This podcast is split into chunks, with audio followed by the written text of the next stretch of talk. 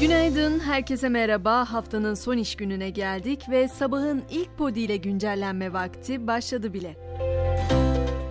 11 ilde büyük yıkım yaratan depremlerin 26. gününe girdik. Peki bölgede neler olup bitiyor diye soracak olursanız AFAD'dan yapılan açıklamada afetten etkilenen bölgede 332 çadır kent ve 360.167 çadır kurulduğu, bu çadırlarda barınma hizmeti verilen depremzede sayısının da 1 milyon 440 bin 668 olduğu aktarıldı.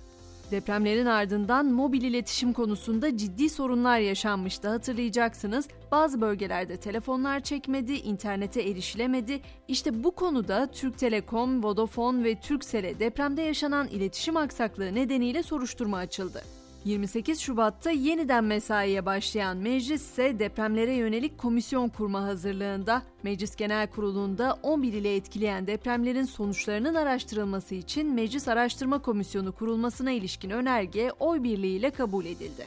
Öte yandan depremle mücadele için Türkiye yeni bir model uygulayacak, şehirler depreme dirençli hale getirilecek. Türkiye Ulusal Risk Kalkanı modelinin ilk toplantısı bugün İstanbul'da yapılacak. Cumhurbaşkanı Erdoğan'ın başkanlık edeceği toplantıya bilim insanları da katılacak. Siyasetin kalbi ise şüphesiz başkentte atıyor. Seçime aylar kala gözler Altılı Masa'nın adayına çevrilmiş durumda.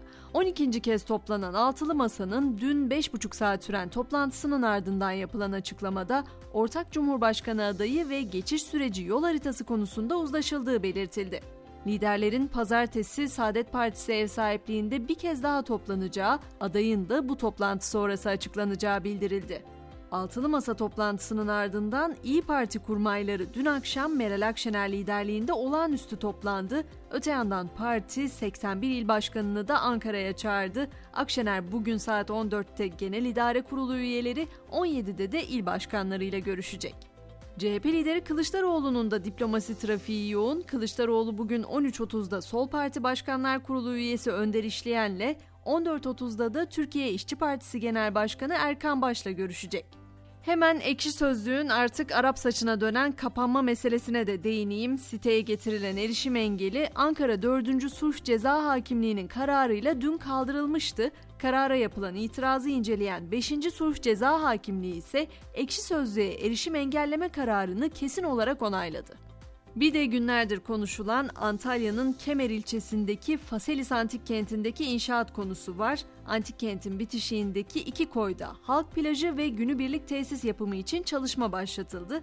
Çevreciler çalışmanın tahribata neden olduğunu belirterek imza kampanyası başlattı. Kültür ve Turizm Bakanlığı son açıklamasında doğaya ve tarihi eserlere herhangi bir şekilde zarar verilmeyeceğini duyurdu.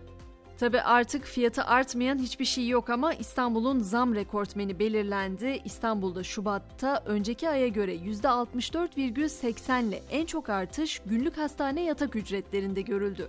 En fazla düşüş ise %18,36 ile Gaziantep'te gerçekleşti. Dünyanın neresinde olursanız olun insanın en temel ihtiyacı olan barınma ise şu dönemde maalesef büyük bir problem haline geldi. Hollanda hükümeti artan konut fiyatlarına karşı kiracıları daha iyi korumak için fiyat sınırlaması getirmeyi planlıyor. Hükümet böylece yüksek fiyatlar nedeniyle konut bulmakta zorlanan orta gelir gruplarını yasal koruma altına alacak.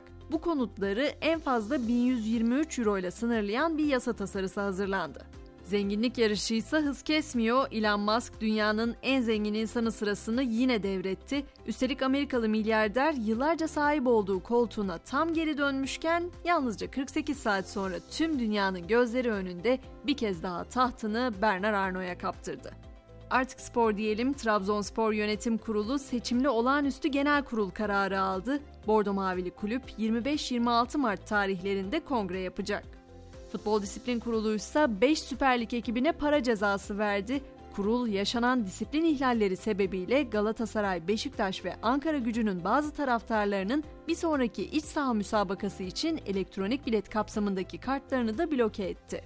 Lionel Messi ile ilgili de dikkat çekici bir haber var. Messi'nin eşi Antonella Rocuzzu'nun ailesine ait bir markete silahlı saldırı düzenlendi. Saldırganlar Arjantinli yıldız içinse Messi seni bekliyoruz notu bıraktı.